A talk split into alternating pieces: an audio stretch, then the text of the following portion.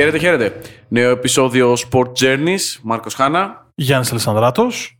Σε μια εβδομάδα όπου ξεκινάμε σιγά σιγά να προετοιμάζουμε το έδαφος ε, για, το, για τον τελικό του Champions League.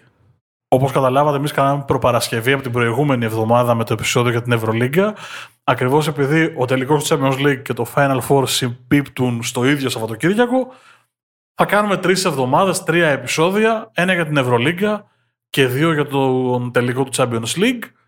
Ελπίζοντας να σας κρατήσουμε καλή συντροφιά για εκείνο το τρίμερο που έρχεται. Να πούμε ότι τόσο το τρέχον επεισόδιο όπως και όλα τα υπόλοιπα θα τα, μπορείτε να τα ακούτε μέσα από την πλατφόρμα του Podbean, το Apple Podcast, Spotify, από το www.sportspavlajourneys.gr όπου μπορείτε να βρείτε όλα τα επεισόδια της πρώτης σεζόν, το YouTube. Φυσικά από το YouTube και αυτό που θέλουμε από εσάς είναι να κάνετε subscribe και στο Spotify και στο Google Casts και στο Apple Podcasts ε, και όπου μπορείτε γιατί αυτό μας βοηθάει πάρα πολύ και για να μετράμε το... να μετράμε δυνάμεις που λέγανε παλιά, αλλά και γιατί μας ε, δίνει και πολύ χρήσιμα στατιστικά στοιχεία για, τα... για την πορεία αυτού του ταπεινού podcast που κοντεύει να κλείσει ένα χρόνο σχεδόν. Και το... δεν κοστίζει και τίποτα. Ένα κλικ είναι. Φτάνει να θέλετε. Αυτό είναι το θέμα. Όποιος, όποιος θέλει. Δεν πιέζουμε κανένα. Είμαστε άνθρωποι, ε, πνεύματα ελεύθερα. Λοιπόν, ευχαριστούμε και το Sport Time το οποίο αναπαράγει μέσα από την ε, δική του σελίδα ε, το, τα επεισόδια τα οποία βγαίνουν κάθε εβδομάδα στον αέρα και πάμε να ξεκινήσουμε ε, το πρώτο κομμάτι ε, αυτού του αφιερώματος στους τελικούς του Champions League με αφορμή φυσικά το ζευγάρωμα της ε, City με την Chelsea. Ναι, είναι δύο αγγλικές ομάδες. Είναι η τρίτη φορά που αναμετρώνται αγγλικές ομάδες στον τελικό του Champions League. Αλλά είναι και ο όγδος εμφύλιος στην κορυφαία διοργάνωση από το 2000 και μετά. Πριν το 2000 δεν είχαμε ούτε έναν και από το 2000 έως το 2021 το 40% των τελικών είχε ομάδες από την ίδια χώρα. Αυτό πηγαίνει και στο επεισόδιο 33, δηλαδή τρία επεισόδια πίσω, που συζητούσαμε πόσοι μεγάλοι και τα μεγάλα ευρωπαϊκά πρωταθλήματα στην ουσία διαφεντεύουν το ευρωπαϊκό ποδόσφαιρο, διότι πριν το 2000 δεν είχαμε καθόλου εμφυλίους και την τελευταία 20 ετία έχουμε 8 Ακριβώς διότι έχουν πληθύνει οι Ισπανικές ομάδες, οι Αγγλικές ομάδες, οι Γερμανικές ομάδες, οι Ιταλικές ομάδες. Οι ισχυροί της Ευρώπης, με λίγα λόγια. Ναι, έχει να κάνει και με το φορμάτι της διοργάνωσης. Έχει αλλάξει πάρα πολύ ε, μέσα στον 21ο αιώνα σε σχέση με αυτό που βλέπαμε ε, στον ε, 20ο. Αλλά έχει αλλάξει εντελώς και το ποδόσφαιρο και η φιλοσοφία και η λογική του, του ποδοσφαίρου, τα οικονομικά που είναι το σημαντικότερο. Ε, οπότε νομίζω είναι και λίγο, όχι άδικο, μη συγκρίσιμο το τι βλέπαμε πριν το 2000 και τι βλέπουμε ε, από εκεί και μετά. Είναι κουβέντα και άλλο podcast, αλλά είναι και άδικο. Και είναι άδικο γιατί οι ισχυροί γίνονται ισχυρότεροι και οι μικροί γίνονται μικρότεροι. Το έχουμε υπεραναλύσει τρία επεισόδια πίσω στην Ευρωπαϊκή Super League. Μπορεί κάποιος να ακούσει την άποψή μας για το πώς ε, έχει διαμορφωθεί το όλο σκηνικό. Πάμε να γυρίσουμε στον πρώτο τελικό της νέας χιλιετίας, 99-2000.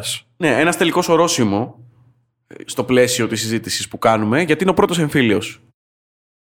Stade de France, Παρίσι, Ρεάλ Μαδρίτης, Βαλένθια. Που, ε, τι θυμάσαι αυτό το τελικό; Ξέχωρα από την έρευνα, γιατί πλέον έχουμε μπει σε έτη που έχουμε όλοι ξεκάθαρες εικόνες. Το bicycle kick του, του McManaman. Το 2-0. Ε, για την ιστορία η Ρεάλ κερδίζει 3-0 σχετικά εύκολα, έως αρκετά εύκολα. Αλλά η έμπνευση του Μαχμάναμαν μετά από κόρνερ να του έρθει μπάλα στο ημικύκλιο της περιοχής και να κάνει αυτό το bicycle και αυτό το εναέριο χτύπημα της μπάλας και να τη στείλει στη γωνία είναι ένα από τα πιο όμορφα γκολ που έχουμε δει σε τελικό. Και νομίζω ότι αυτό έγραψε και την ιστορία εκείνη του, του τελικού. Εντάξει, μιλάμε για δύο πάρα πολύ καλές ομάδες από τη μία έχουμε το Real του Βιθέντε Μπόσκε με μια φουρνιά που έρχεται για να δημιουργήσει τους Γκαλάκτικος με Ρομπέρτο Κάρλος, με Κασίγιας, με Ρεδόνδο, με Ραούλ, με Μοριέντες, ανελικά όλοι στα νιάτα τους. Ο Κασίγιας μάλιστα κάνει τεμπούτο εκείνη τη χρονιά στο μάτι των Ολυμπιακών σε εκείνο το επικό 3-3 15 Σεπτεμβρίου του 1999 σε ηλικία 18 ημερών και 18 ετών και 177 ημερών. Κάνει ντεμπούτο τότε, η Real περνάει πρώτη τον ομιλό του 13 πόντους. Fun fact εδώ για τη Real, για να φτάσει στον τελικό, αποκλεί στον προημιτελικό και στον ημιτελικό τη Manchester United και την Bayern αντίστοιχα, τις ομάδες δηλαδή που είχαν παίξει τελικό ένα χρόνο πριν στη Βαρκελόνη. Ναι, είχε κάνει, να πούμε ότι υπήρχε το φορμά της οργάνωσης τότε, ήταν με δύο ομίλους. Σωστά. Και έχει συναντήσει την ε, Bayern και στη δεύτερη φάση ομίλων, όπου είναι πίσω από την Bayern ε, και αν θυμάμαι καλά έχει, έχει κάνει μία ήττα εντός και έχει κερδίσει εκτός. Ή δύο ήττες από την Bayern. Κάτι τέτοιο. Όχι, είναι δύο ήττες γιατί Δύο περνάει, ήττες, περνάει η Bayern με 13 και έχει χάσει κάτι σε 4-1 και 4-2. Ναι, οκ. οκ. Δε- ε, τη, τη μία ήττα δεν θυμάμαι το 4, δεν το θυμάμαι, δεν θυμάμαι το 4-1. Εδώ να πούμε ότι άλλο ένα ωραίο σημειολογικό, εάν δείτε τα knockout, η Bayern έχει περάσει και τις δύο ομάδες με συνολικό σκορ 3-2 και η Βαλένθια έχει περάσει Λάτσιο και Μπαρτσελώνα με συνολικό σκορ 5-3 και 5-3. Έτσι από τα, από τα ωραία που έχουν νουμεράκια στο, στο χαρτί.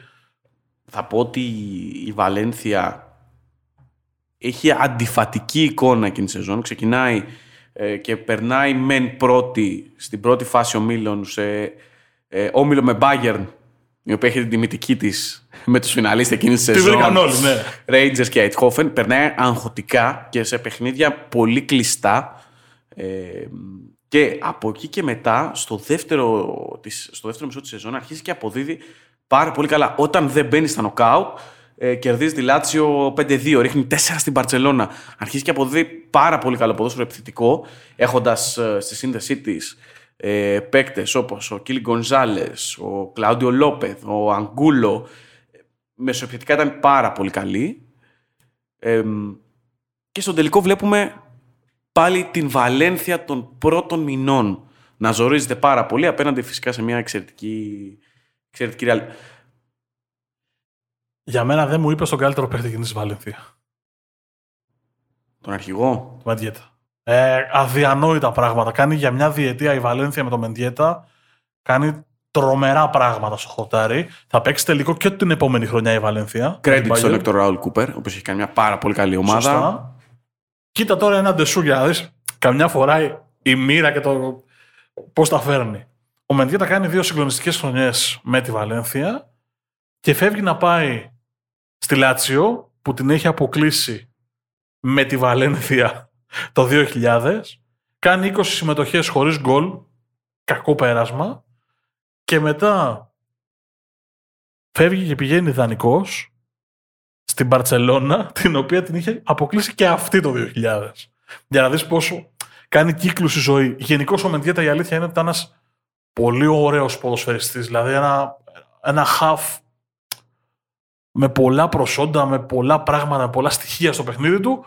Μετά τη Βαλένθια κάτι ξεκούμπωσε στο μυαλό του, κάτι χάθηκε και ε, ενδεικτικά να πω ότι δεν έχει κάνει πάνω από 100 συμμετοχές από τη Βαλένθια. είναι πολλές φορές, το έχουμε πει και από αυτά τα μικρόφωνα για άλλες περιπτώσεις, αλλά είναι και πώς θα σου ταιριάξει η ομάδα, ε, οι επιλογές που θα κάνεις στην καριέρα σου. Εγώ δεν θεωρώ ότι ε, το να φύγει από την ε, Βαλένθια, όπου είχε μία ρότα και να πάει στη Λάτσιο ήταν μία αναβάθμιση. Γιατί, θα σου πω, γυρίζοντας στην Ισπανία, δανεικό στην Παρσελώνα, είχε μια πολύ καλή παρουσία τη σεζόν 2002-2003. Έπαιξε γεμάτη χρονιά, αλλά δεν ήταν, δεν ήταν ο ίδιος. Δηλαδή, νομίζω ότι ο Μεντιέτα της διετίας εκείνης ήταν ε, απόλαυση να τον βλέπεις στο χορτάρι. Και οδήγησε και τη Βαλένθια, ξαναλέω, και σε ένα τελικό ακόμα. Έτσι. Και με την Bayern την επόμενη χρονιά η Βαλένθια θα παίξει τελικό, θα προηγηθεί, αλλά έπεσε πάνω στα χρωστούμενα της ιστορίας από την Bayern. Και ήταν η ώρα της, ε, του Χίτσφελτ και, της, και του Έφεμπερ. Εντάξει, ο Μενδιέτα ήταν ένας εξαιρετικός ποδοσφαιριστής. Ε, μετά την Παρσελόνα πάει ιδανικό στη Middlesbrough, γιατί δεν έπιασε καθόλου στη Λάτσιο. Ε, και παίρνει το Link Up, την οδηγεί, την παίρνει από το χέρι και την οδηγεί, αλλά μετά είχε και τραυματισμούς, δηλαδή έμεινε μια τετραετία στη Middlesbrough, η οποία την απέκτησε με κανονική μεταγραφή την αμέσως επόμενη σεζόν από το 4 μέχρι το 8 και κάνει 30 συμμετοχές. Ναι, είχε είναι- τραυματισμούς, δεν, το- δεν, δεν τον πήγε μετά. Είναι what if, μεγάλο what if στα δικά μου τα μάτια. Ε, όχι, γιατί τον είδαμε με τη Βαλένθια. Ε, εξελίχθηκε. Έφτασε, έπαιξε δύο τελικούς Champions League. Πάσο. Πήρε κάποια τρόπαια ε, και στην Ισπανία και με την ε, Μίτλες προς το, προς το φινάλε της καριέρας του. Δεν θεωρώ ότι είναι what if. Ξέ, ξέραμε ότι ένας, εξε- είναι, ήταν ένας εξαιρετικός ε, ποδοσφαιριστής. Πάσο. Υπάρχει και ένα ντεσού ακόμα, το οποίο το έχουμε συζητήσει καμιά εικοσαριά επεισόδια πίσω. Ζωσελίνα Αγγλωμά. Ναι, ναι, ναι. ναι. Εντάξει, τώρα καταλαβαίνετε οι αναφορές, επειδή το Champions League το συζητήσαμε αρκετά φέτος, ε, θα υπάρχουν αναφορές από παλιότερα επεισόδια. Να έχουμε να λέμε. Έτσι. Αυτός ήταν ο πρώτος εμφύλιος. Και ακολουθεί μετά πιθανώς. Όχι ότι με Μίλαν, αλλά πρέπει να το πω. Ένας από τους χειρότερους τελικούς που έχω δει ποτέ. Ο χειρότερος τελικός στον 21ο αιώνα. Είναι ο χειρότερος ναι. τελικός. Ναι, ναι, ναι, από πλευράς ποιότητας. Εδώ να πω το εξής, γιατί πρέπει να τα. Να θέσουμε τα πράγματα στη σωστή διάσταση. Στο πρώτο 20 λεπτό. Μίλαν Juventus καταρχήν, 2003, 0-0, τίποτα. Και κερδίζει εν τέλει το τρόπαιο η Μίλαν στα πέναλτι στις 28 Μαΐου του 2003. Στο πρώτο 20 λεπτό η Μίλαν έχει Και βγαίνει ο Μάρκος στον δρόμο και πανηγυρίζει. έτσι. έτσι, μπράβο. Στο πρώτο 20 λεπτό η Μίλαν έχει μια κεφαλιά του Ιντζάγκη που τη βγάζει πάρα πολύ δύσκολα ο Μπουφόν. Τη θυμάμαι σαν τώρα την επέμβαση. Νομίζω ότι είναι γκολ και το βγάζει ο, ο Μπουφόν. Ένα πέναλτι που δεν μας έχει δώσει είναι η ψυχούλα ο Μέρκ στον Ιντζάγκη. Και έχει ακυρώσει και γκολ του Σεφτσέγκο, διότι θεωρεί ο επόπτης, ο, Σεφ- ο Σεφτσέγκο σουτάρει από μέσα την περιοχή και θεωρεί ο επόπτης ότι ο Ρουί Κώστα που είναι offside επηρεάζει τον Μπουφόν. Ποτέ και ακυρώνει τον γκολ. Με τα what if δεν βγάζουν άκρη, αλλά πιστεύω ότι αν η Μίλαν το έκανε ένα 0 στο 20 λεπτό, Ίσως να βλέπαμε και άλλο μάτς. άλλο μάτς. Τελικά έληξε 0-0.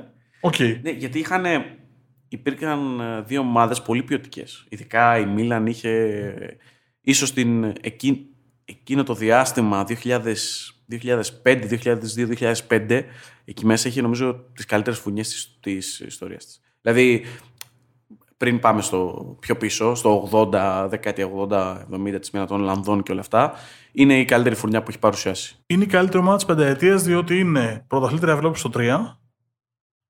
Φιναλίστ το Έγινε πέντε. ό,τι έγινε το 5. Γιατί έγινε ό,τι έγινε. Έγινε Τι- ό,τι έγινε το 5. Πάμε παρακάτω. Σε πατήσαμε στο Λάριγκι, Ναι, κανονικά. Ωραία. Και το 7 το ξαναπαίρνει στην Αθήνα. Δηλαδή για μια πενταετία έχεις τρεις τελικούς. Είναι πολύ καλή ομάδα. Ενδεικτικά να σου πω ότι ε, εκείνη η Μίλαν θα περάσει και από εμφύλιο στον ημιτελικό.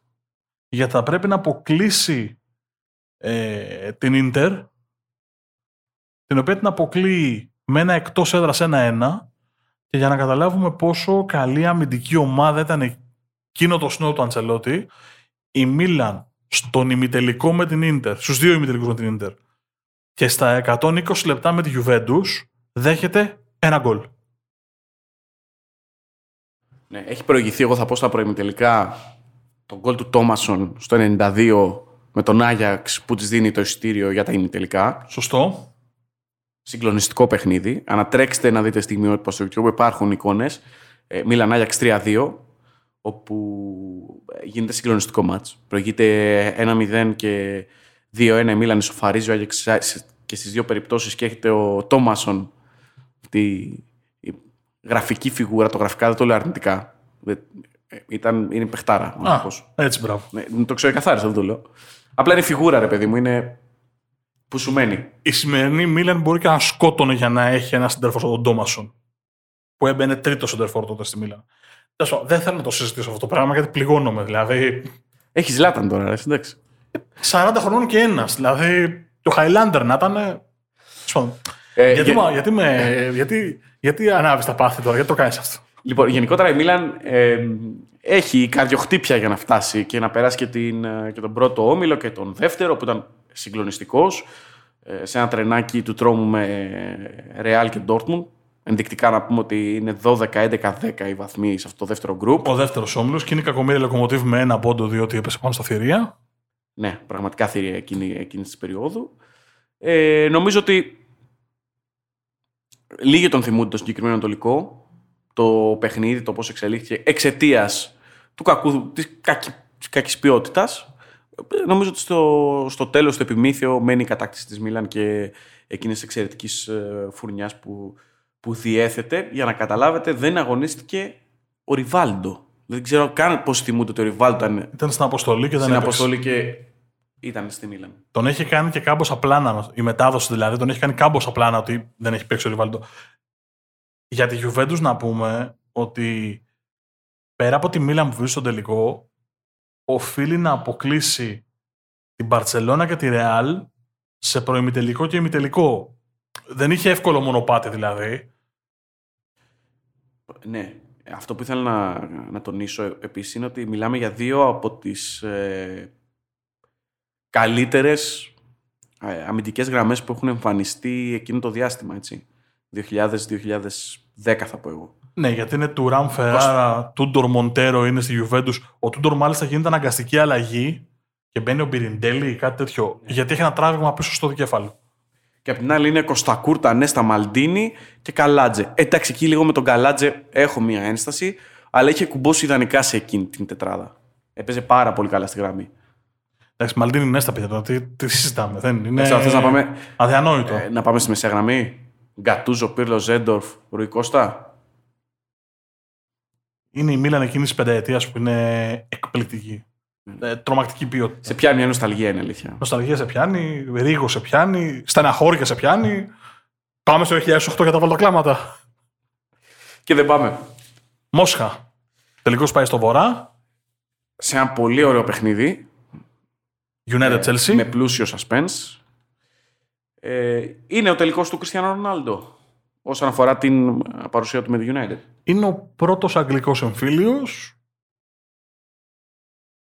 Είναι ένα μάτς το οποίο είχε ποιότητα, δηλαδή το καταλάβαινες, έβλεπες. Είχε πολύ ψηλό τέμπο, πολύ ψηλό ρυθμό. Απλά καταλάβαινες ότι και οι δύο ομάδες ακριβώς επειδή γνωρίζονταν πάρα πολύ καλά ε, πήγανε σε μια διαδικασία να απενεργοποιήσουν η μία την άλλη. Δηλαδή και ο Αβραμ Γκραντ από την πλευρά της Chelsea και ο Σεράλεξ προσπάθησαν πρώτα απ' όλα να διασφαλίσουν ότι δεν θα βρεθούμε να κυνηγάμε το σκορ. Εν τέλει, νομίζω ότι επιβεβαιώθηκε η ποιότητα της ε, United ψυχραιμία στο τελευταίο κομμάτι του παιχνιδιού και στα πέναλτι. Για την ιστορία έχει ανοίξει το σκορ ο Ρονάλντο στο, στο πρώτο ημίωρο. Έχει σοφαρίσει ο Λάμπαρντ. Και οι ομάδες πάνε στα πέναλτι που χάνει πέναλτι ο Ρονάλντο στο, στη διαδικασία. Αλλά αστοχούν και ο Τέρι και ο Ανελικά για την, ε, για τις... Θυμάμαι ότι είχε πάρα πολύ βροχή. Θυμάμαι Είχε καλά. βροχή, ναι, ναι, ναι, ναι. Πολύ βροχή. Πολύ Θυμάμαι ότι είχε πολύ βροχή για τελικό Champions League που θεωρητικά γίνεται Μάιος και είναι λίγο πιο. Το καθαρίζει επί της ουσίας ο Βανέσσαρ γιατί στον, Αν- στο- κάνει την επέμβαση στον Ανελκά. Και πιάνει και το τελευταίο πέναλτι τέρι. Δηλαδή πιάνει, είναι στο 4-4 και αν και ευστοχήσει ο Τέρι, το παίρνει η Chelsea. Η διαφορά στην εκείνη τη United σε σχέση με τις United που έφτιαχνε ο Σερά Alex ήταν ότι ήταν μια τρομερά καλή αμυντική ομάδα η United. Δηλαδή, αν δεις τον, τα νοκάου της, αποκλείει εκείνη τη χρονιά για να φτάσει στο τελικό με την Chelsea, τη Λιόν, τη Ρώμα και την Μπαρτσελώνα και σε έξι παιχνίδια μέχρι τον τελικό δέχεται ένα γκολ και αυτό στο Ζερλάν από τη Λιόν στους 16. Αποκλείει τη Ρώμα δηλαδή 2-0 εκτός, 1-0 εντός και την Μπαρτσελώνα 0-0 στο Καμνόου, 1-0 στο Old Trafford. Σημειολογία είχε τρία εκτός έδρας πρώτα παιχνίδια και όλα τα εντός έδρας παιχνίδια που ήταν η Revans τα πήρε 1-0 και προκρίθηκε. Ήταν πραγματίστρια εκείνη η United, δεν ήταν εντυπωσιακή, αλλά ήταν to the point. Ναι, και απέναντί της είχε μια ομάδα η οποία επίσης ήταν πολύ μετρημένη. Ξεκίνησε δηλαδή ε, την φάση των ομίλων, πέρασε εύκολα από όμιλο με Σάλκε, Ρόζεμπορ και Βαλένθια. Ε, δεχόμενη δύο γκόλωρα κιόλα. Ε, και στα νοκάουτ είχε εκείνο το εξαιρετικό, την εξαιρετική ρεβάνς με τη Λίβερπουλ στο Stamford Bridge, αυτό το 3-2, με τα γκολ του Μπάμπελ. Στο τέλος προσπάθησε η Λίβερπουλ να κάνει την, ε, την ανατροπή. Είχε αφήσει εκτός τον Ολυμπιακό στους 16. Και τη Φενέρ στους 8. Ναι, με το Ολυμπιακό θυμίζουμε είχε πάρει 0, είχε αποσπάσει αποτέλεσμα καλό εδώ. Στο Καραϊσκάκης. Ναι. Και στο επαναληπτικό δέχτηκε δύο γρήγορα γκολ. Μπορούσε να μπει στην εξίσωση. Είχε ένα δοκάρι, αν θυμάσαι, με τον πήγα να σου Μπελούτσι. πω. Έχει μια σουτάρα ο Μπελούτσι σε εκείνο το μάτς, το οποίο τη ζυγίζει και τη βλέπεις. Και θα τον έβαζε στο παιχνίδι ξανά, αλλά εντάξει, ήταν η Chelsea πολύ καλύτερη. Τώρα, τι να λέμε. Με Μπάλακ στα καλά του, με με Μακελελέ. Θα το συνδέσω εδώ και με το κείμενο που έγραψες προ λίγων ε, ημερών ότι πίσω από κάθε καλή ομάδα βρίσκεται και ένας Γάλλος αμυντικός χαφ. Ναι, είναι. Ε, σε συνδυασμό. Εξαιρετικό κείμενο. Δεν θέλω να το βλέπω στα για μπείτε να το διαβάσετε. Μας το έφερε ο Καντέ. Δηλαδή, ο, ο τρόπος που ο Καντέ έδειξε το δρόμο στην Τσέλσι για να φτάσει ξανά σε ένα τελικό, οργώνοντας την ουσία το χορτάρι. Τέλος πάντων, ναι, είχε το Μακελέλε, έχεις δίκιο. Αθόρυβο χαφ πολύ. Δεν, δεν το καταλάβαινες, δεν τον έβλεπες στο παιχνίδι ενεργά με την έννοια. Ο Βιερά, ας πούμε, μια και πιάσαμε την παρένθεση των αμυντικών χαφ, τον Βιερά τον ένιωθε στο παιχνίδι. Τον καταλάβαινες. Το Μακελέλε δεν τον καταλάβαινες. Ήταν στο χορτάρι, έκανε τα πάντα, δεν το καταλάβαινες ότι υπάρχει. Τέλος πάντων. Καλή ομάδα εκείνη η Chelsea. Καλός τελικός. Δεν του. Παρότι ήταν στο 1-1, δεν, είχε, δεν ήταν φαντεζή τελικό. Είχε, είχε ένταση, είχε πάθος, είχε ρυθμό. Ναι, είχε, είχε, ήταν πολύ ωραίο παιχνίδι. Ε, να πούμε ότι ήταν και ένας ε, γνώριμος διαιτητής τότε, ο Λεμπος Μίχελ, μετέπειτα Σωστά. τεχνικός διευθυντής του, όχι τεχνικός διευθυντής, μέλος της διοίκησης του ΠΑΟΚ. Και δεν είχε αγωνιστεί επίσης ένα πολύ μεγάλο όνομα σε εκείνον τελικό. Μένει στον πάγκο δηλαδή. Δεν ξέρω αν μπορεί να θυμηθείς. Ε, βοήθαμε. Αυτό το παίξουμε το quiz. Εντάξει, είχε αγωνιστεί, ποια ομάδα; έχει- είχε αγωνιστεί το 5 με τη Μίλαν, το είχε πάρει επίσης το 3 με τη Μίλαν. Ο Σεφτσέγκο. Άντρη Σεφτσέγκο. Είχε μείνει στον πάγκο. Μάλιστα μου είχε προκαλέσει και εντύπωση τότε. Δεν το θυμάμαι. Ομολογώ ότι ε, θυμή- έκανα τη σύνδεση με το 3 και το. Ναι, δεν ήταν, η- ε, το πέντε. εντάξει, δεν ήταν και. Η Chelsea δεν ήταν η καλύτερη επιλογή. Όπως αποδείχτηκε δηλαδή στο, σε βάθος χρόνου. Θα περάσει μια πενταετία για να ξαναβρεθούν ομάδες από την ίδια χώρα σε τελικό. Ναι, επιστρέ... είναι, είναι το διάστημα που εμφανίζεται ο Λιόνελ Μέση. Σωστά. Εμφανίζεται πολύ δυναμικά. Έχει εμφανιστεί από το 6. Και η... ξεκινάει αυτό το χτίσιμο της κυριαρχίας της ε, ο Μπαρτσελώνα. Ναι, ναι, γιατί το έχει πάρει το 9 με, τον, ε, με το Μέση στη Ρώμη.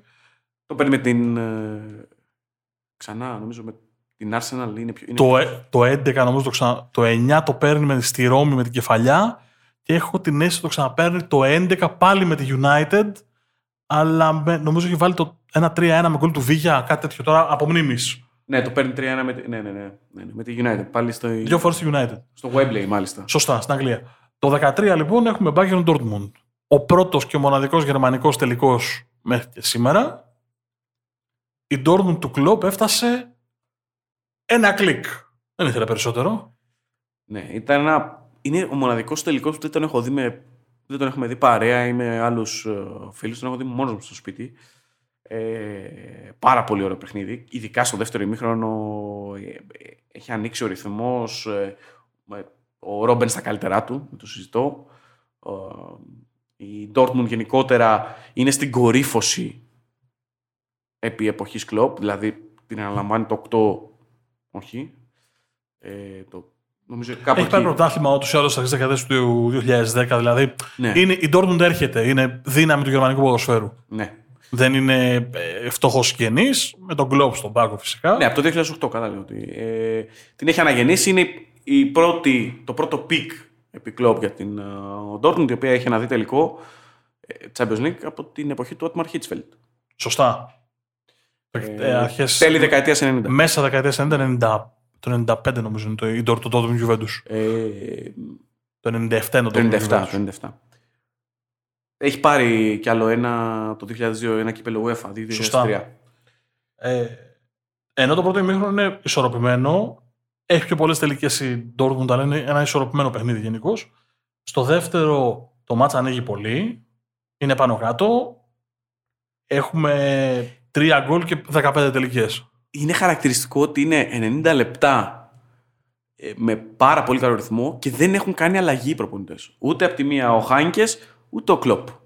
Σωστά, βγάζουν το, οι αλλαγές γίνονται όλες στο 90 τόσο. Γίνονται στις καθυστερήσεις. Ε, πολύ καλές ε, φουρνιές και οι δύο ομάδες. Είναι η, η, η Dortmund του Βάιντεν Φέλερ, είναι των Πολωνών, του Πίτσεκ, του Μπραζικόφσκι και του Λεβαντόφσκι. Έχοντας τον Κουντογκάν ε, και το Ρόις Και το Χούμελς, Ναι, οι οποίοι βγαίνουν. Λοιπόν, ένα το αντεσού πολύ μεγάλο. Για πάμε. Ποιος ποιος έχει παίξει τελικό Champions League με αυτή, με αυτή την Dortmund. Δεν έχει παίξει, μάλλον έφτασε τελικό Champions League. Ήταν στον πάγκο. Ποιος θα μπορούσε να έχει πάρει Champions League; Τώρα μου βάζεις Έχει πάρα παίξει πολύ. και ήρθε μετά στην Ελλάδα, ρε. Εντάξει. Πάρα, Τώρα μου βάζεις δύσκολα. Α, τον είδα, τον είδα στο ρόστερ. Εντάξει, οκ. Εντάξει. Εντάξει. Φέλιπε Σαλεντάνο. Ε, ναι, ναι. Εντάξει, ποιότητα. Με τι Λοιπόν, χορευτικέ του ικανότητες. το έχει ξαναπεί αυτό σε, σε podcast. ε, εντάξει, ε, δεν δεν γίνεται να μην τα πεις αυτά. Λοιπόν, ανοίγει το σκόρο Μάτζου και τους 60. Ισοφαρίζει και τον κάνει με πέναλτι. Το οποίο θέλει. Θέλει θάρρος, ρε παιδί μου. Κοχώνες, δηλαδή. κοχώνες. Θέλει θάρρος και φαίνεται ότι θέλει θάρρος να το χτυπήσει αυτό το πέναλτι. Και εκεί που λες πάμε για παράταση, είμαστε έτοιμοι. Κάνει ένα solo Ρόμπεν στο 90 Και με στέλνει ταμείο, θα πω εγώ. και εξηλαιώνεται γιατί έχει χάσει τα τέτοια με την Ολλανδία, έχει χάσει τα τέτοια με την Μπάγκερ. Είναι λίγο τραγικός ήρωας ε, των Βαβαρών τα, τα προηγούμενα χρόνια και εξηλαιώνεται με έναν τρόπο μυθικό. Δηλαδή, ο πανηγυρισμός του μετά που καταλαβαίνεις ότι φεύγει από πάνω του αυτό το, το άγχος και το βάρος που είχε όμορφο γκολ. Ε, γκολ τρόπαιο, να λέμε. Εντάξει, του είχαν πιστώσει πάρα πολλά του, του Ρόμπεν. Του έχουν πιστώσει το, το χαμένο τελικό του 10 με την, ε, με την Ίντερ, του Μουρίνιο. Ε, το 12 που το χάνουν μέσα στην Allianz Arena από την ε, Chelsea. Με, όπως ήταν τότε η Chelsea με τα προβλήματα, με αλλαγή τε- τε- τεχνικού και το καθαρίζει επί της ουσίας είναι το, ο τελικός του Drogba. Ε, το έχουν πιστώσει πολλά και έρχεται αυτή το πλήρωμα του χρόνου Και ρεφάρι. και ρεφάρι. Και ρεφάρι με τον καλύτερο δυνατό τρόπο. Και εγώ παρέα του. Είναι η δεύτερη φορά που μου ρίχνει να ρωτήσω. Γιατί Γιάννη μου, για πες μου, τι συνέβη εκείνο το βράδυ; Α, είχα παίξει ε, σε 2-1 ακριβές σκορ.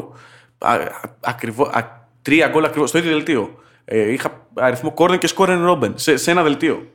Όσοι είστε κάτω από 21 μην ακούτε, δεν είναι για εσά. Ή πάνω των 21 καταλάβατε. ναι, ναι, ναι, βουλγαρικό θυμιωτό. για να τα πιάσει όλα αυτά σε ένα δελτίο μαζί. Για να έρθει ένα χρόνο αργότερα από την Bayern και την Dortmund, ο δεύτερος Ισπανικός εμφύλιος. Ρεάλ Ατλέτικο, ο πρώτος από τους δύο Ρεάλ Ατλέτικο που θα ζήσουμε στα επόμενα χρόνια. ναι, η Ατλέτικο έχει μπει ε, στον αστερισμό του Σιμεώνε. Ε, αρχίζει να επιστρέφει πλέον στην ελίτ του ευρωπαϊκού ποδοσφαίρου, όχι μόνο στην διεκδίκηση τίτλων στην ε, Ισπανία. Και είναι ένας τελικός όπου φτάνουν οι δύο καλύτερες ομάδες, ε, εκείνες που έχουν παίξει το καλύτερο ποδόσφαιρο. Ο Και οι πιο τελικός αποτελεσματικές. τελειώνει 4-1 στην παράταση στη Λισαβόνα και νομίζω ότι η Ατλέτικο είναι η ομάδα που έφτασε πιο κοντά στο τρόπαιο και δεν το πήρε μετά την Bayern του 99. Γιατί είναι στο 1-0 Καλά, και τη Μίλαν το 5. Όταν είσαι 3-0 στο ημίχρονο, τον έχει καταρακώσει τον. είσαι 1-0 στο 90 και 3. Δεν έχει, δεν έχει άλλο. Είναι να φύγει το κόρνερ, Ναι. να τελειώσει, να πάμε να βάλουμε το, τη σαμπάνια, να βάλουμε τη σαμπάνια τον πάγο. Ε, Το 3-0, ναι, είναι η μεγαλύτερη ανατροπή στην ιστορία των Ευρωπαϊκών Κυπέλων, το δέχομαι. Σ- Στην πλάτη μου έγινε. Ε, αλλά το έχω αγγίξει το τρόπο με τα δυο μου χέρια. Το έπαθε η Bayern το 99, που έφαγε δύο γκολ σε 4 λεπτά και γεια σας. Και το έπαθε και η Ατλέτικο που προηγείται, το έχει σετάρει το μάτς και έτσι το κάνει ο Ράμος το 90 και 3 και δέχεται άλλα τρία γκολ μετά από το 110 και πέρα, όπου πλέον καταραίει για να στεθεί η Ρεάλ Πρωταθλήτρια Ευρώπης. Ένα ντεσού θυμάμαι από αυτό. Θυμάσαι τον Diego Costa σε αυτό το παιχνίδι; Ναι. Έχει βγει νωρίς. είναι τραυματίας από πριν, κάνει αγώνα δρόμου να προλάβει, τον έχουν. Και προσπαθώ να θυμηθώ, του έχουν κάνει μια θεραπεία με κάτι που πλακούνται από άλογο, ένα, ένα συγκλονιστικό πράγμα. Μια θεραπεία τύπου πειραματική για να παίξει. Διέγκο Κώστα καλύτερα του, έτσι. Ναι, ναι, μπαίνει να παίξει και στο 9 κάνει νόημα. Πονάω. Γεια σας. Και κάει και η πρώτη αλλαγή. Είναι, δε, ήταν ένας τελικός που δεν της πήγε της Ατλέτικο τίποτα. Και ήταν κρίμα δηλαδή, γιατί αν δείτε το ρόστερ της Ατλέτικο, έχει τον Κορτουάγα από το κάτω γκολ post, ο Γοδίν στα καλύτερά του, Φελίπε Λουίς αριστερό μπακ, Τιάγκο Γκάμπικο και Ραούλ Γκαρσία στα half. Ε, δεν παίρνανε εχμαλώτου ποτέ. Και μπροστά είναι Diego Costa David Villa. Δεν είναι, είναι πάρα πολύ καλή ομάδα. Ναι, και έχει από πίσω στον πάγκο έχει Alder Weiler, τον οποίο είδαμε τι Σωστά. έκανε στην συνέχεια της καριέρας του. Έχει τον Κρίστιαν Ροντρίγκεθ, τον Ουρουανό, τον Χάφ, ο οποίος είναι πάρα πολύ καλός παίχτη. Έχει τον Σόσα, ο οποίος μπαίνει και αλλαγή μάλιστα στο δεύτερο ημίχρονο. Ε, Απλά η Real έχει ο Ρονάλντο. ναι. Δεν είναι καλός βέβαια το ματς ο. Ο- Τώρα όχι, το, δεν υπάρχει Ρονάλντο. το συζητάμε έτσι, ε, χαριτολογώντας. Γι' αυτό το λέω. Ε, έχει, έχει, έχει άστρο εκείνη η Real. Γενικά δεν είχε πα- πάει πολύ καλά αυτός ο τελικός. έχει Και απλά, βγάλει- και απλά έχει, το, έχει το Bale. Αυτό πήγα να πω. Κάνει το 2-1 ο Μπέιλ.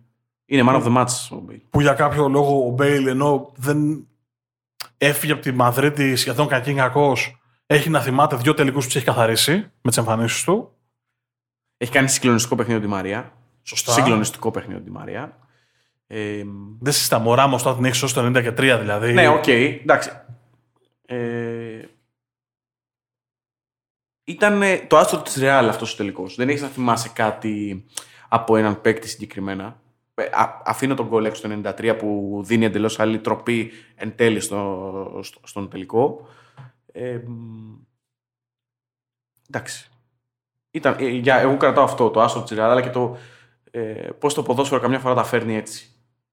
η οποία Real για να φτάσει στον τελικό έχει γίνει ε, φωνέας Γερμανών. Ναι. Γιατί καθαρίζει Ξεκάθαρα. τη Σάλκε στους 16 και τους φιναλίστες της προηγούμενης χρονιάς, την Dortmund στους 8 και την Bayern στους, ε, στους ημιτελικούς. Την Bayern μάλιστα 1-0, 4-0. Ναι, εκείνο το 0-4 ήταν. Εκτός έδρας ήταν Παναγιά Βοήθα. Πραγματικά ήταν συγκλονιστικό. Ε, με ένα σοου του Κριστιανό Ρονάλντο. Εκεί είχε, είχε κάνει, την είχε πάρει από το χεράκι. Ε, Για να το κλείσουμε και για να τελειώσει και η ιστορία, η Ατλέτικο από την πλευρά της είχε αποκλείσει τη Μίλαν στους 16, την Μπαρτσελώνα στους 8 και την Τσέλσι στους 4. εγώ θα πω ότι η Real πέρα από τον τελικό, για να το κλείσουμε, στον προημιτελικό με την Dortmund τα έχει δει όλα. Στον επαναληπτικό. Έχει κερδίσει 3-0 το, το εντός έδρας ματς. Χάνει 2-0 στο ημίχρονο έξω. Και την κρατάει ο Κασίγιας. Εντάξει, ήταν. Και έρχεται το πλήρωμα του χρόνου, κάνει εξαιρετικό ματς με την Bayern, οκ. Ε, και έρχεται μετά ε, πάλι αυτή η, η ρέντα εισαγωγικά, γιατί πρέπει να έχεις και ικανότητα για να έχεις και ρέντα, ε, στον τελικό για να την... ε, Εντάξει, ήταν μια ομάδα Σωστή που και είχε πάρα πολλά μεγάλα αστέρια σε πολύ καλή ηλικία. Δηλαδή αυτός που είδαμε φέτος και είπαμε ότι είναι η ώρα να αλλάξει φουρνιά και να, να γίνει παράδοση σκητάλη σε νεότερους παίκτες. Ε, αυτοί οι παίκτες που συζητήσαμε τώρα τότε ήταν στο πικ τους. Έψαχνα να βρω για ποιο λόγο ο γίγαντας ο Αντσελότη είχε βάλει τι έμπνε σχεδιά αριστερό back to going trouw. Εντάξει, αριστερό μπακ τον, είχαμε- τον είχαν πάρει. Ναι, έχει το Μαρσέλο. Εντάξει, Και έχει βάλει βασικό τον going trouw. συμβαίνουν αυτά. Μεγάλη απάτη. Ο συγκεκριμένος έτσι. Πολύ μεγάλη απάτη. Ε, βγήκε, βγήκε μάλλον λίγο κομματάκι λίγο ψυχος. Τέλος πάντων. Πολύ όχι. Το 2016 θα ξαναβρεθούν Real και Ατλέτικο. Ναι, είναι η, είναι η παντοκρατορία των Ισπανών στο Europa League η Σεβίλη. Καθαρίζουν έναν τίτλο μετά τον άλλον. Και είναι, η- είναι κατά σειρά η Ισπανική τελική και η κατακτήση των Ισπανικών ομάδων. Γιατί είναι Real το 14, το 15 η Μπαρσελόνα, στο Βερολίνο το 3-1 με την Juventus. Ε, και συνεχίζει μετά, έρχεται πάλι η σειρά ενός Ισπανικού εμφυλίου, πάλι με νικήτρια τη Real. Σε ένα εντελώ ε, διαφορετικό παιχνίδι. Ναι, 28 Μαΐου για αυτό του 16 στο Μιλάνο, Σαν Σύρο. Τι σου έχει μείνει από εκείνο το τελικό; Το ότι ο Καράσκο ισοφαρίζει σε 1-1 και φεύγει να πάει να βρει την κοπέλα του. ναι. Αυτό δεν είναι, δεν θυμάμαι λάθος. Ναι, ναι, ναι. Που φεύγει ε, μαλλιοκούβαρο και ανεβαίνει στη, στην εξέδρα. Είναι το déjà vu, ρε παιδί μου. Ε, ισοφαρίζεις το τελευταίο δεκάλεπτο στο 79. 11 λεπτά πριν το τέλος. Η, η Ατλέτικο. Και ενώ έχει μείνει πίσω νωρίς πάλι με το Ράμος. Έχει ανοίξει το σκορ στο 15ο λεπτό ο Σέρχιο Ράμος. Και η Ατλέτικο ισοφαρίζει το τελευταίο δεκάλεπτο με τον α, Καράσκο. Η παράταση είναι οκ. Έχει δοκάρει, έχει δοκάρει και η- έχει δοκάρει τον Γκριεζμάν η Ατλέτικο. Ε, και εκεί το ακούμπησε το τρόπαιο. Δηλαδή θα μπορούσε να το έχει πάρει και εκεί. Και έρχεται η διαδικασία των πέναλτι. Με μοιραίο, θυμάσαι; Το τελευταίο το χάνει ο Χουανφράν, νομίζω. Σωστά. Και κύπερο. Και η Λορνάβα αυτός ο άνθρωπος. Ναι, η αγάπη σου μεγάλη, ξέρω. Ναι, ξέρω, ναι, ξέρω. ναι, ναι. Εντάξει. Πάμε παρακάτω. Πάμε 2019, πανηγυρίσει και Ο σιλιγάκι. οποίος πανηγύρισε που η μπάλα χτύπησε στο δοκάρι. Με 200 Δεν φυγμούς μπορεί να συμβεί. Δεν θέλω να γίνω κακός. Δεν θέλω να γίνω κακός. Πάμε το 2019, ξαναλέω, που να πανηγυρίσει και εσύ λίγο στη Μαδρίτη, ωραία, πρώτη έκτου. Ναι, συνεχίζει να πούμε το 17, παίρνει το τρόπαιο η Real και πάλι. Με, και πάλι η Juventus κακομοίρα την πληρώνει 4-1. Δεν υπάρχει καμία κακομέρα Γιουβέντου. Έλα, προχώρα τώρα, εντάξει. Πάμε. πώς- Μιλάμε πο- με ποδοσφαιρικούς όρου. Πάμε. Συνέχισε. Δεν υπάρχει Γιουβέντου. Ε, 3-1 η Real κλείνει τον κύκλο της με το τελικό στο Ολυμπίσκι τη Λίβερπουλ και πάμε το 2019 στο πλήρωμα του χρόνου του Γιούργεν Κλόπ και της Λίβερπουλ. Νομίζω ότι η Liverpool το τρόπαιο δεν το πήρε στη Μαδρίτη. Το πήρε ένα μήνα πριν στο Anfield. Νομίζω ότι εκεί το σήκωσε το τρόπαιο. Δηλαδή εκεί, εκεί είπες ότι ε, είναι η βραδιά της, είναι, είναι η χρονιά της, είναι ο τρόπος της. Έχει χάσει 3-0 την Παρσελώνα στο Καμνού. Με κάτω τα χέρια, ε. Στο καμπνό ήταν. Σωστά. Και φε- τη φέρνει σε ένα μυθικό ημιτελικό στο Anfield και της βάζει τέσσερα χωρίς Σαλάχ και Φιρμίνο. Δηλαδή δεν, είναι, είναι όλο αυτό που λες ότι ε, δεν μπορεί να το χάσει μετά. Ναι. Liverpool τότε να μου. Εντάξει. Έχει γίνει συζήτηση αρκετή για εκείνο το πέναλτι πολύ νωρίς που δίνει ο Σκόμινα. Σωστά, στο Σήκωσε τελικό. δηλαδή λίγο σκόνη, είναι αλήθεια. Ε, προσωπικά πιστεύω ότι είναι μια ξεκάθαρη επικράτηση της Λίβερπουλ. Δηλαδή, ε, ο μόνος λόγος που μπορεί να στεναχωρηθώ είναι ο Ποκετίνο, ο οποίος είχε κάνει εξαιρετική ομάδα. Να πούμε ότι και η τότε να με έχει κάνει ε, συναρπαστικό ημιτελικό με τον Άγιαξ. Σωστά. Συγκλο- συγκλονιστικό παιχνίδι και αυτό. Ποιος Άγιαξ να θυμίσω έχει αποκλείσει τη Real στους 8. Όχι, τη City. Τη City με διπλό. Ο Άγιαξ, ο Άγιαξ. Και τον Άγιαξ λέω. Η City αποκλείσει. Ε, Ναι, ναι, ναι. η τότε να ναι, απέκλεισε ναι. τη City, ο Άγιαξ έχει αποκλείσει τον προημιτελικό Ναι, το, τη Real. Και μάλιστα της βάζει, της βάζει κάτι σε τέσσερα. Δηλαδή. ε, ε, με, με εμφατικό τρόπο, με τρόπο δυναμικό. Ε, ναι, ναι. ε, μα έχει χάσει το πρώτο μάτς στην Ολλανδία, 2-1, και πάει και βγάζει διπλό ε, από ημίχρονο. Ένα που τρία, συνηθίζουμε. ένα τέσσερα, τέσσερα. Ένα τέσσερα. Ένα θυμόμουν, τέσσερα θυμόμουν. Ένα τέσσερα. Απλά ο ημιτελικός με τον Άγιαξ, το Άγιαξ τότε δηλαδή που συζητάμε, είναι με το, με τον γκολ του Λούκας Μόουρα που είναι στο τελειώματα, που γυρίζει το μάτς. Ναι, γιατί έχει κερδίσει ο Άγιαξ ε, Στο στο Λονδίνο, Λονδίνο. με τον γκολ του Φαν ντε Μπέεκ. Ε, πολύ νωρίς το 5 κάνει το 1-0 στο 35-2-0 και θεωρείται όλο το παιχνίδι, όλη η πρόκριση τελειωμένη. Ε, και μπαίνει ο Λούκας Μόουρα στο δεύτερο ημίχρονο αφηνιασμένο και ξεκινάει στο 55, στο 59 και είναι αυτό το σόλο το- στο 96 που πραγματικά είναι, είναι η- το ποδόσφαιρο αυτό ο λόγος που το κάνει τόσο ξεχωριστό. Δεν θα ξεχάσω ποτέ την έκφραση του Ποκετίνο που τελειώνει το παιχνίδι και έχει πέσει στα γόνατα, έχει, λυ- έχει λυγίσει πλέον ξεκάθαρα και κλαίει, αλλά κλαίει τώρα σε σημείο όχι κύλησε ένα δάκρυ, έχει πλαντάξει ο άνθρωπος γιατί έχει καταλάβει τι έχει συμβεί, έχει καταλάβει πώς έχει γυρίσει το μάτς από 2-0 σε 2-3, αλλά δεν ήταν γραμμένο στα αστέρια. Γιατί, για την Tottenham, γιατί ήταν η ώρα του κλοπ να πάρει ένα νοκάουτ τελικό. Ναι, γιατί είχε χάσει από την ε, Σεβίλη στο Europa League, ε, είχε χάσει τον προηγούμενο τελικό που είχε αγωνιστεί η Λίβερπουλ ε, στο Λιμπίσκι, ε, η κατάρα των χαμένων τελικών, όλη αυτή η πίεση μουρμούρα και νομίζω ότι είναι ε, το ξέσπασμα και η δικαίωση των, της εξαιρετικής δουλειάς που έχει κάνει αυτός ο άνθρωπος από το 2008 μέχρι και σήμερα που μιλάμε. Το 19 φτάνουμε σε έναν εμφύλιο Tottenham Liverpool και είναι τρομακτικό το πόσο στην τρίχα ήταν η ημιτελική. Θα μπορούσε να είναι κάλλιστα Άγιακα Μπαρσελόνα. Να θυμίσω αυτό που είπαμε πριν από λίγο, το, το 2-0 που γίνεται 2-3. Και να θυμίσω ότι στο Anfield πριν το 4-0, στο 1-0 έχει βγάλει ο Άλισον ένα τέταρτο του Μέση, ένα του Άλμπα και ένα του Κουτίνιο. Και είναι όλα ε, μέσα στην περιοχή. Δηλαδή, θέλω να πω ότι αν η Μπαρσελόνα στον ημιτελικό το έκανε ένα-ένα, δεν θα συζητούσαμε τώρα για το 4-0. Αλλά είναι αυτό που λέμε ότι οι μικρές στιγμές στα νοκάου, πώς αλλάζουν την ιστορία και πώς καταλήξαμε να δούμε ένα τελικό.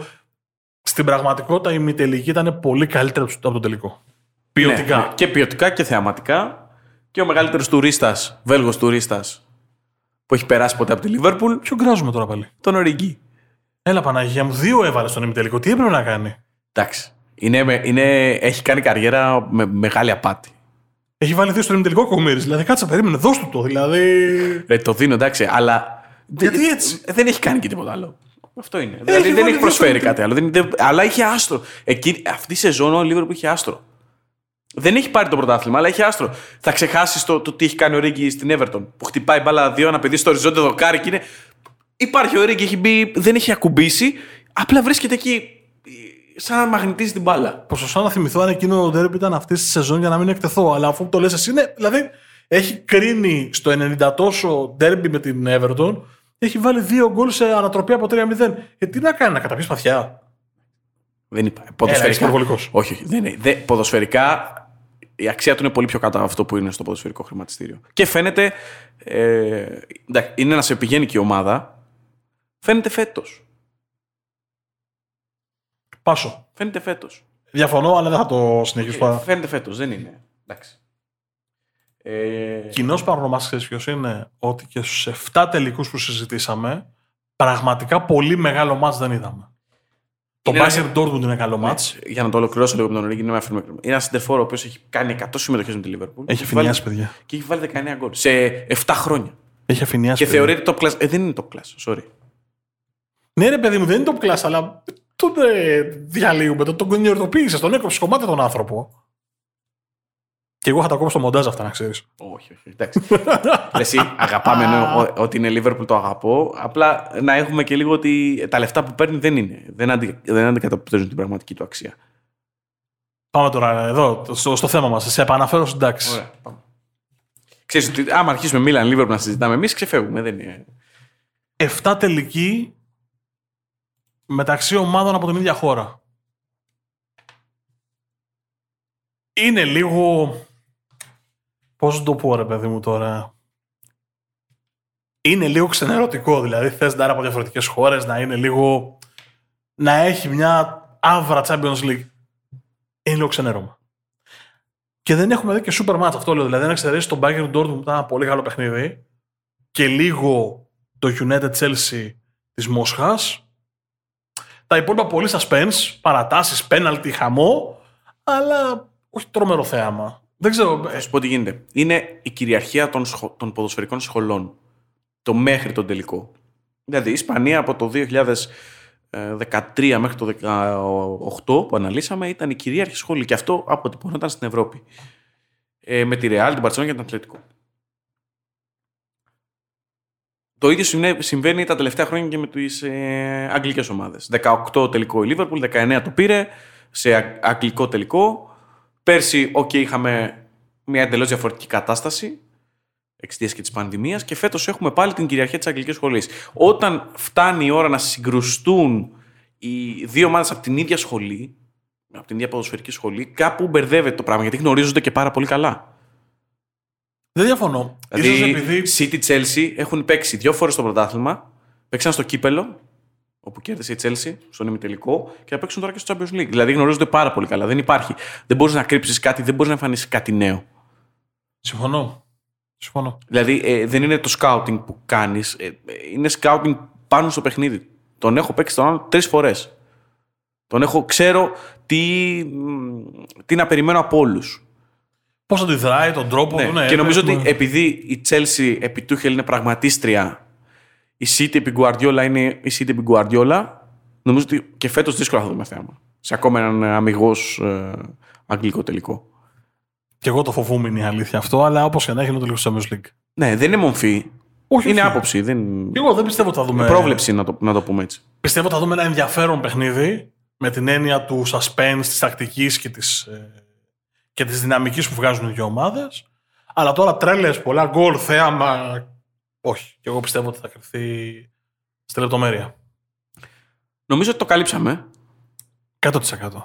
Είπαμε, βγάλαμε και τα οπαδικά μας συναισθήματα πάνω στο τραπέζι. Ένα παραλήρημα αρνητικότητας στον κακό με τον Οργή ανεφλόγου και αιτίας. Λείπει ένα κασκολάκι. Οργή. Ο, ε, όχι, κασκολάκι που έχει φανέλα. Για να με πικάρεις πρέπει να μου φέρεις μια φανέλα ορίγη τώρα, έτσι. Δείχνουμε τα κασκόλ που έχουμε στο στούντιο. έχουμε κρεμάσει. ναι, στον τοίχο το κασκόλ εδώ πέρα που είναι μπροστά μας. Ε, μείνετε συντονισμένοι στο Sport Journeys, διότι καλώς εχόντων των πραγμάτων θα ακολουθήσει και ένα δεύτερο μέρος, όχι των εμφυλίων, αλλά ένα αφιερωματικό για τον τελικό του Champions League που έχουμε μπροστά μας. Ελπίζω μια έκπληξη. Που θα μας ταξιδέψει στα αστέρια. Σωστά. Για τα 47 λεπτά που προηγήθηκαν ήταν ο Μάρκος Χάνα. Σε αυτό το ταξίδι στη θάλασσα του Champions League απέναντί μου καθόταν ο Γιάννης Αλεσανδράτος. Συνοδοιπόροι μας πάνω στο καράβι εσείς. Μέχρι την επόμενη εβδομάδα. Να είστε καλά.